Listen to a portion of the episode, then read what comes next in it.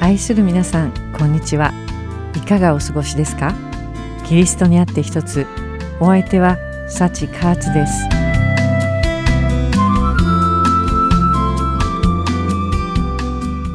この1週間も神様の御言葉が皆さんの力となった週だったでしょうか？先日普段あまり教会に行かない私の友人とお昼ご飯を一緒に食べる機会がありました。神様がどんな方なのかなんとなくしか理解していない友人は神様に対する誤解があるように思えました。彼女は私に神様はなぜ自分で愛なる神と言い私たちを愛する子供たちと呼びながらなぜその神様の子供たちを地獄へ送るのでしょうかと尋ねました。彼女は神様がなぜそんなことをするのか理解に苦しんでいるようでした。そしてとても感情的になりそんなことをする神様は受け入れられないとまで言い出しました。私は神様の救い私たちの罪救い主イエス・キリストそして聖書に記されている歴史上の救いの数々を思い起こしながら彼女に何と返答しようか考えました。しかし私の口をついて出てきたのは答えではなく質問でした。そしてそれが思いもよらないものだったので自分で自分の言葉に驚いてしまいました。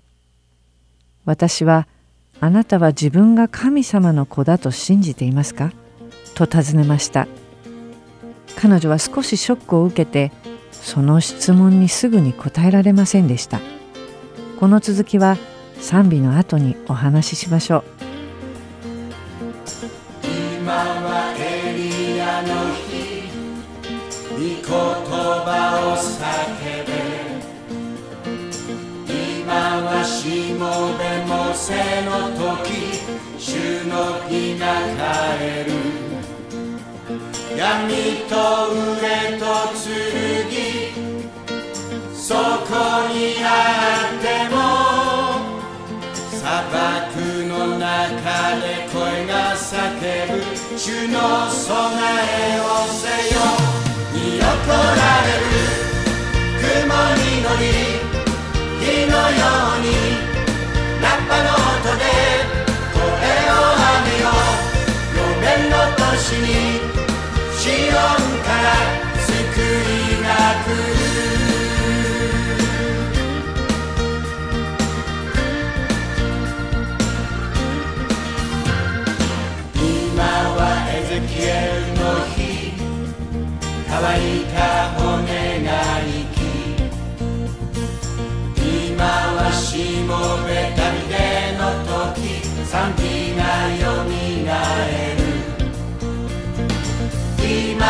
収穫の日畑は色づき。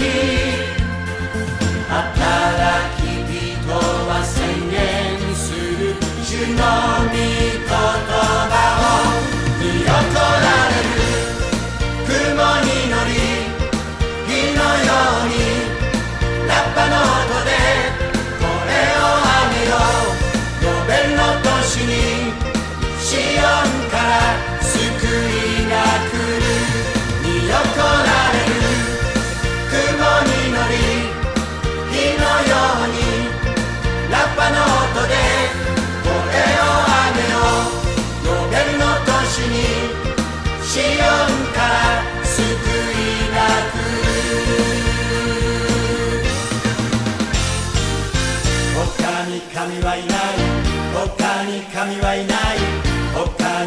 神はいない。他に神はいない。他に神はいない。他に神はいない。他に神はいない。他に神はいない。見怒られる。雲に乗り火のようにラッパの音でこれをあげよ。う予弁の年にシオンから救いが来る見怒られる雲に乗り火のようにラッパの音で声をあげろ呼べるの腰にシオンから救いが来る見怒られる雲に乗り火のようにラッパの音で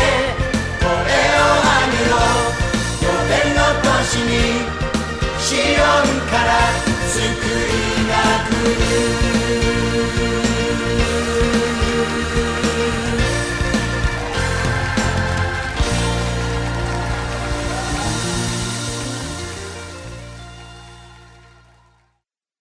なぜ神様は愛する子供たちを地獄へ送るのかという彼女の質問に対して私は自分が神様の子だと信じていますか？と逆に質問してしまいました。クリスチャンの家庭に生まれ育ったからとかクリスマスや復活祭には教会に行っているということでは神の子とは呼ばれません。それに準じて自分が神の子だと名乗る人すべてが神の子であるとは限りません。自分自身を神の子と呼ぶようになると私たちの生活や価値観そして行動などに変化が現れます。この観点から神の子と呼ばれるとは一体どういうことなのかイエス様の教えから紐解いていきましょう。マタイの福音書21章21節から31節で宮に入られたイエス様は祭司と長老たちから挑戦を受けます。イエス様は彼らに例え話を用いてこう返します。ところであなた方はどう思いますか？ある人に二人の息子がいた。その人は兄のところに来て、今日武道園に行って働いてくれと言った。兄は答えて、行きますお父さんと言ったが、行かなかった。それから弟のところに来て、同じように言った。ところが弟は答えて、行きたくありませんと言ったが、後から悪かったと思って出かけていった。二人のうちどちらが父の願った通りにしたのでしょう。彼らは言った。後のものです。イエスは彼らに言われた。誠にあなた方に告げます。酒税人や遊女たちの方があなた方より先に神の国に入っているのです。この例え話には二人の息子が登場します。父は兄に向かって武道園で働くように言います。兄は行きますと言っておきながら行きません。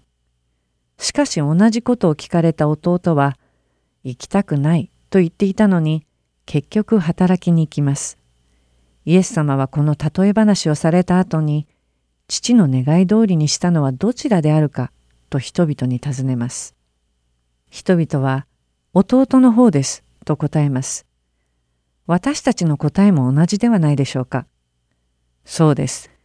弟は初めは行きたくないと言っていたにもかかわらず、後から父の願い通りにしたのです。そしてイエス様はこの後に驚くような答えを祭司長老たちに返します。マタイの福音書21章31節をもう一度読んでみましょう。二人のうちどちらが父の願った通りにしたのでしょう。彼らは言った。後のものです。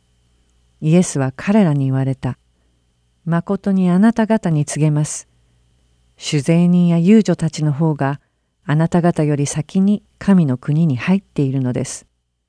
イエス様はこの31節で父の言うことを最初は聞かなかったけれど後で悔い改めて言われた通りに行った弟は酒税人や遊女たちと同じであると言っているのです。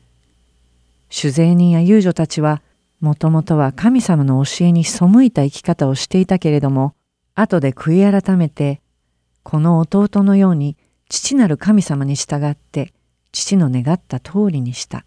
しかしあなたたち祭司長老たちは口では正しいことを言うが行いは神様に従っておらず例えに出てくる兄と同じであり霊的に悔い改めた酒税人や遊女たちの領域には達していないと言っているのです。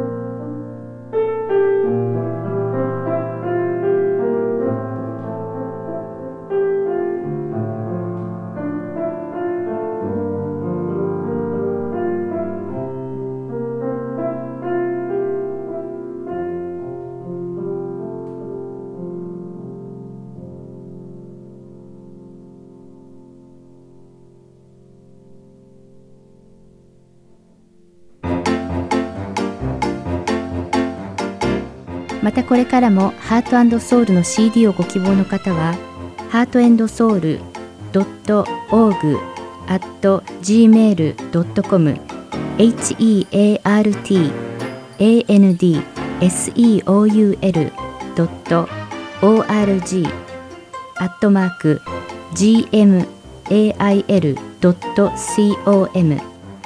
までご連絡ください。ご連絡いただき次第送料無料にて送らせていただきます。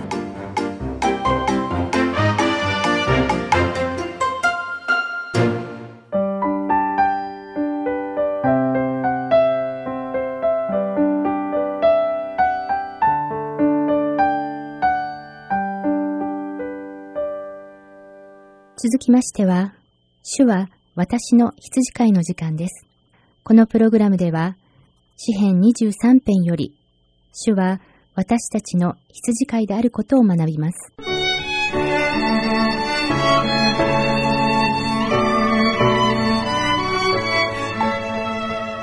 皆さんこんにちは。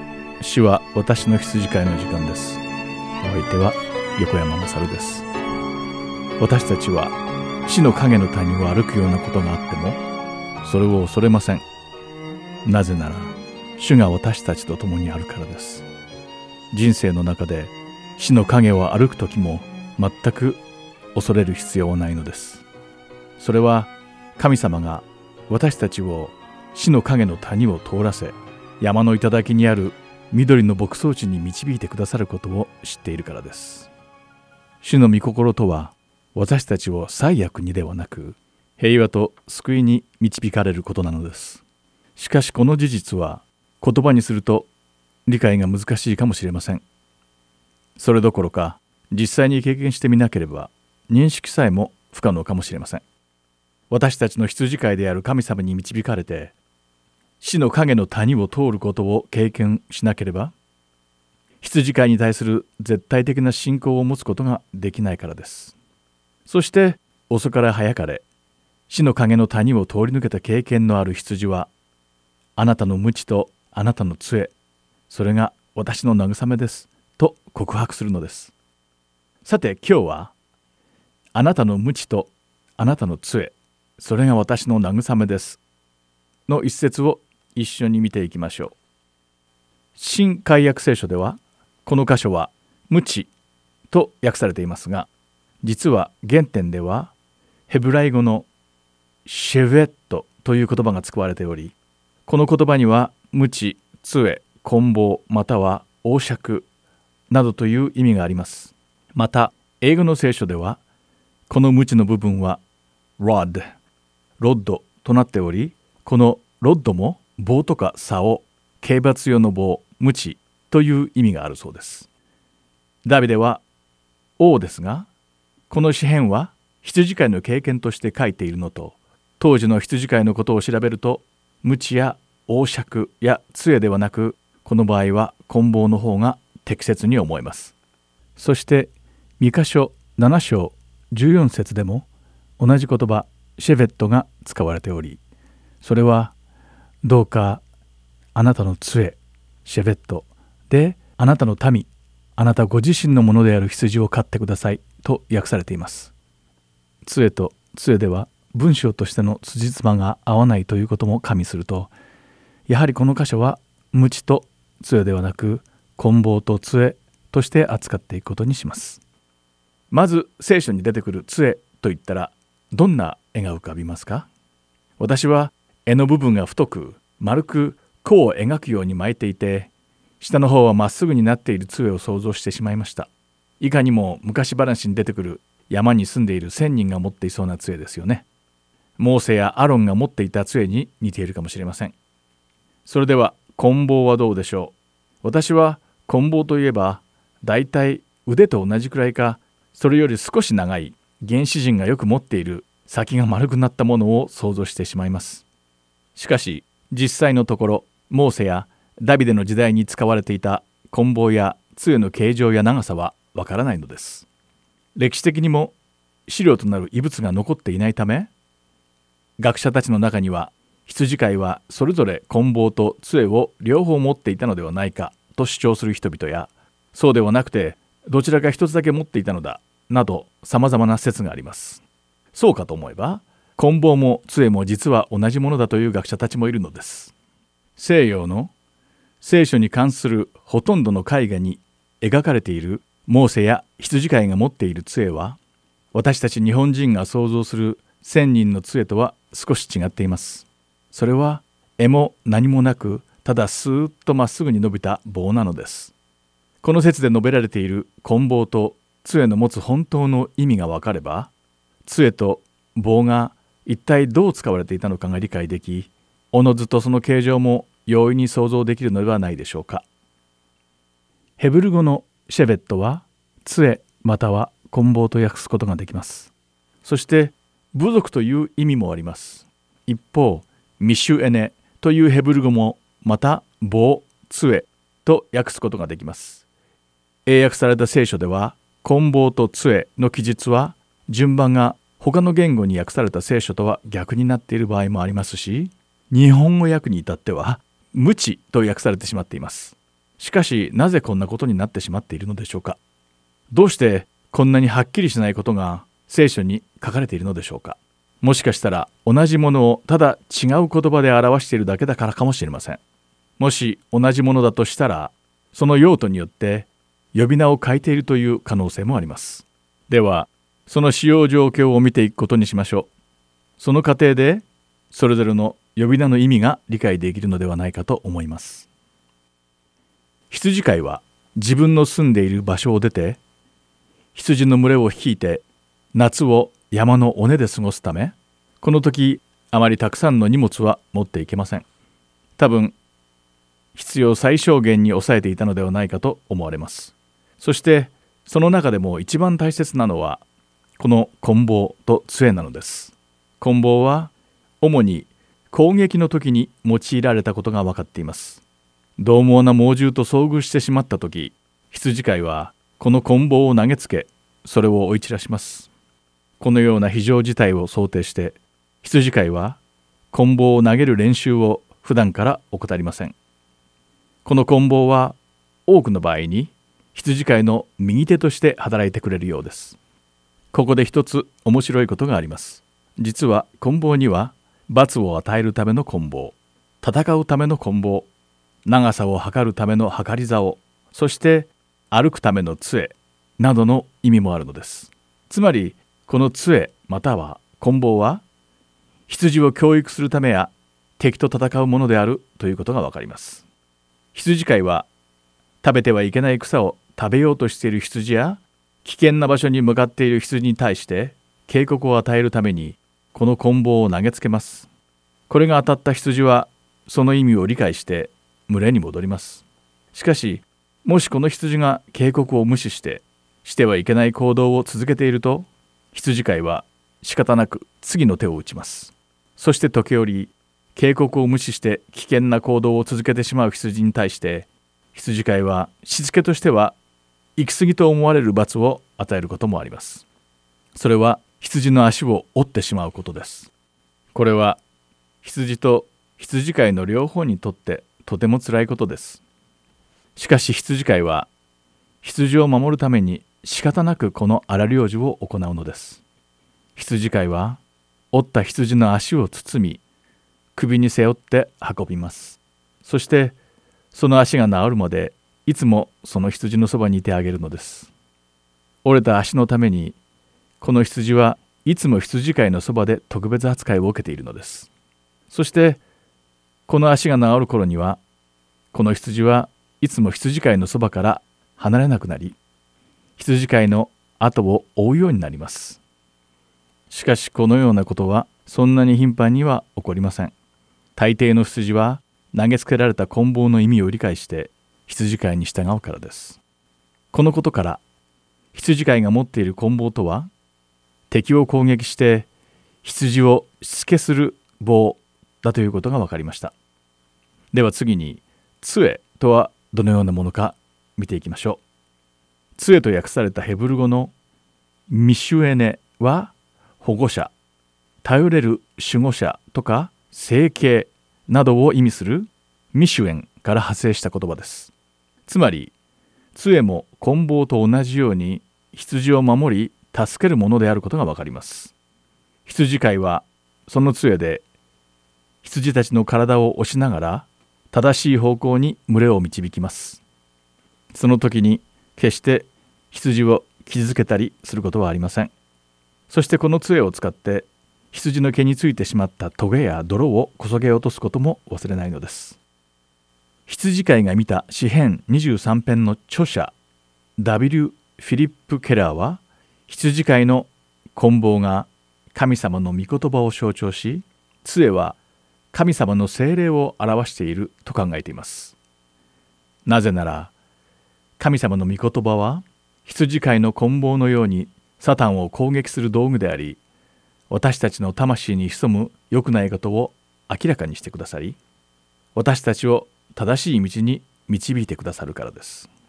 そして神様の精霊は羊飼いの杖のように私たちを導き守ってくださり私たちが進むべき道に導いてくださいます。この考えは全く正しい捉え方だと思います。今のところ私たちには羊飼いが棍棒と杖の両方を持っているのかは分かりません。しかし棍棒も杖もそれぞれ独自の役割を持っています。羊飼いは必要に応じて羊の群れを導き守るために棍棒と杖を使い分けるのです。そしてダビデはあなたの鞭とあなたの杖それが私の慰めです。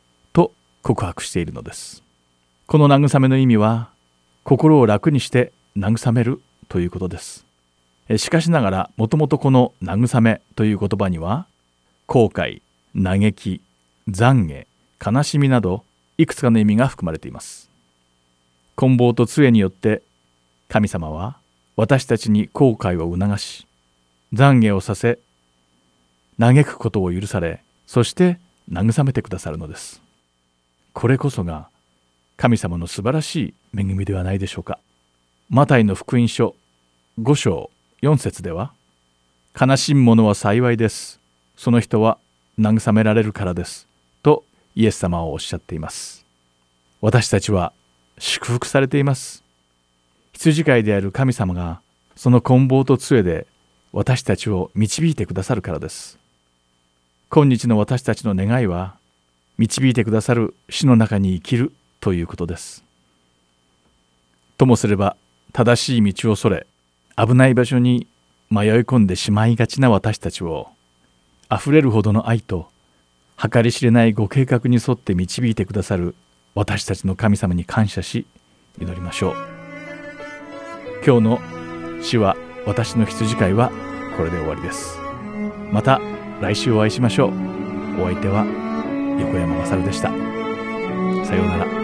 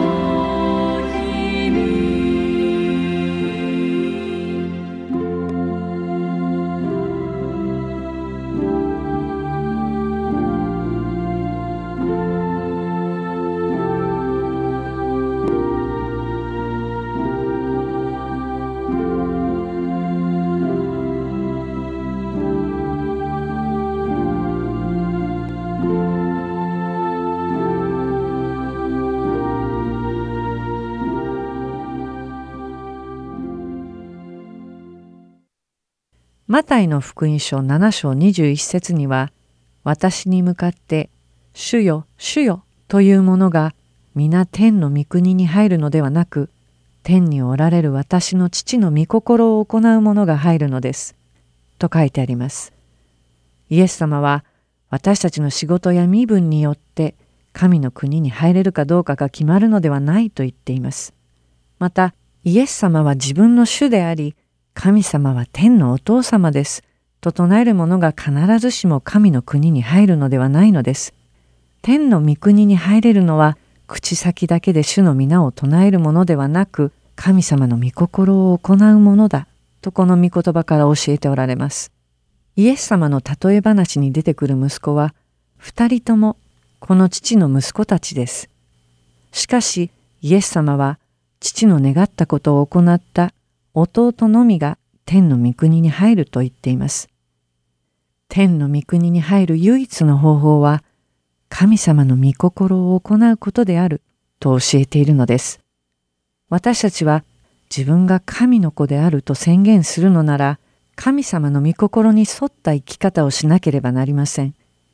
私たちが神の子であると言いながらその行いや生き方が神様に背くものなら私たちは「はい武道園に行きます」と答えていたのに働きに行かなかった兄と変わらないのです。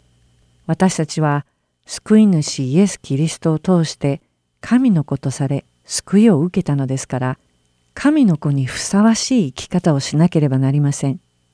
神の御国にふさわしい神様に喜ばれる生き方を選択していかなければなりません。自分は果たして本当に神の子だろうかと疑問に思う方がいるかもしれません。私たちはたとえどんなに美しく純粋な姿で生まれてきたとしても罪を持って生まれてこない人は一人もいません。その証拠に幼い子供たちはどんなに愛らしい良い子供であっても誰に教わることなく親の言うことを聞かず自分の思い通りに従ったり嘘をついたりします。